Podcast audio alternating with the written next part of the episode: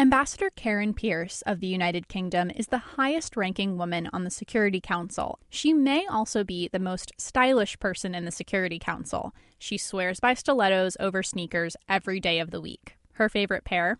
They are navy blue patterned silk Oh. with pink flowers, but I mean a sculpted flower, 3D, Oh. and they're from Prada, and they're the most beautiful shoes in the history of the world.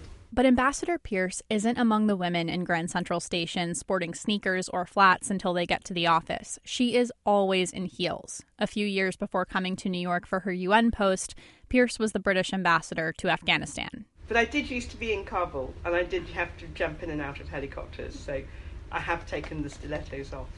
Uh, I think psychologically, being able to dress in a way that makes you feel confident when you take the body armour off uh, is very important. So I would wear stilettos in Kabul, and depending on where we were going, I would even walk places in stilettos. And my close protection team said, We didn't know it was possible to walk this slowly, ma'am.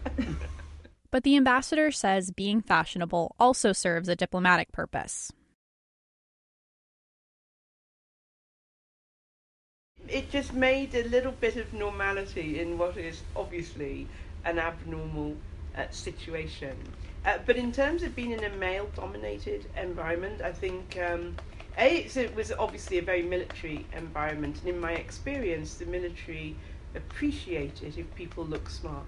And the same is obviously true for Afghans. I took a whole load of old clothes out with me because I knew it would be hot and dusty and lots of body armour. Um, but I had to go, next time I went home, I had to bring all my current clothes because the Afghan women were always smart and they had the most beautiful jewellery.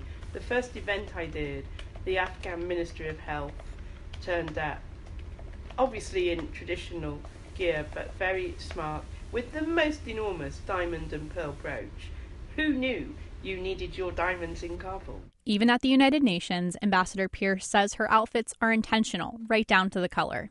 I would wear something that would make me feel confident and that I liked, rather than that. And obviously, if there's something sad, uh, then you don't want to go in, in in bright red. She does recognize that there's a bit of a double standard. While on one hand, people are paying attention to what powerful women wear, that shouldn't be the only thing you're known for. But I think you've got to get the balance right because if you only come across as superficial and interested in how you look, then no one's going to take what you say about any diplomatic issue seriously, and you're not really doing justice to the cause of promoting women into senior positions. I think sometimes, because people are interested in senior women, um, you can sometimes inadvertently go too far the other way, and it gets away from the serious professional purpose of the job you've been asked to do. An old um, thing I learned about journalism long, long time ago, because I used to be in the Foreign Ministry press office.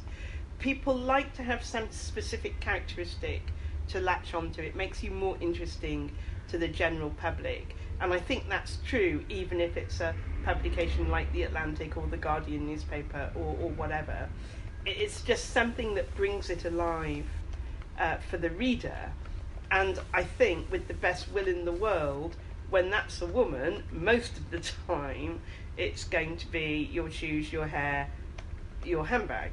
And that's not particularly fair, but and it, I don't imagine anyone sets out um, to put the focus on the accessories. It's just the way things are at the moment, and it'll probably take a long time to change.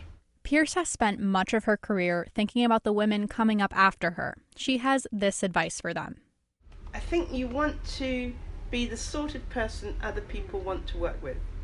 And they might not want to, you know, that might be because you're very kind, it might be because you make good speeches, uh, it might be because you do great policy. I don't think it matters which of those things it is, um, but I think you you should always try and be someone that other people find inspiring in some way uh, or another. But that said, you should always be a good listener, uh, and you should always help people where you can. And the other thing that I always suggest to women uh, that they do is whatever's said to you, however awful it seems, don't treat it as if it was intended. Because if you treat it as if it was intended, you often don't have somewhere to go next. You get upset, you get defensive, you get vulnerable.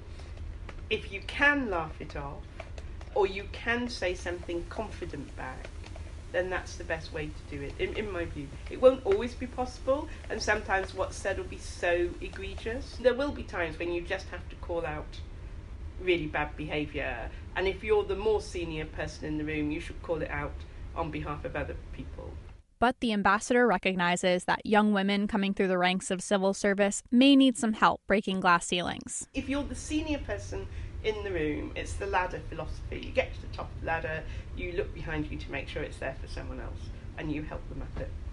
Ambassador Pierce says that at many of her postings, she's participated in women's empowerment groups that bring together senior and junior women diplomats. She says these groups are especially important for junior women diplomats from other countries where women's rights aren't as strong as in the US and the UK.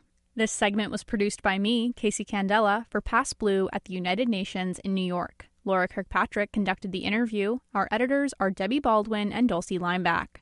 Check out more of our coverage of the UN and donate to our grant and reader funded news site at passblue.com.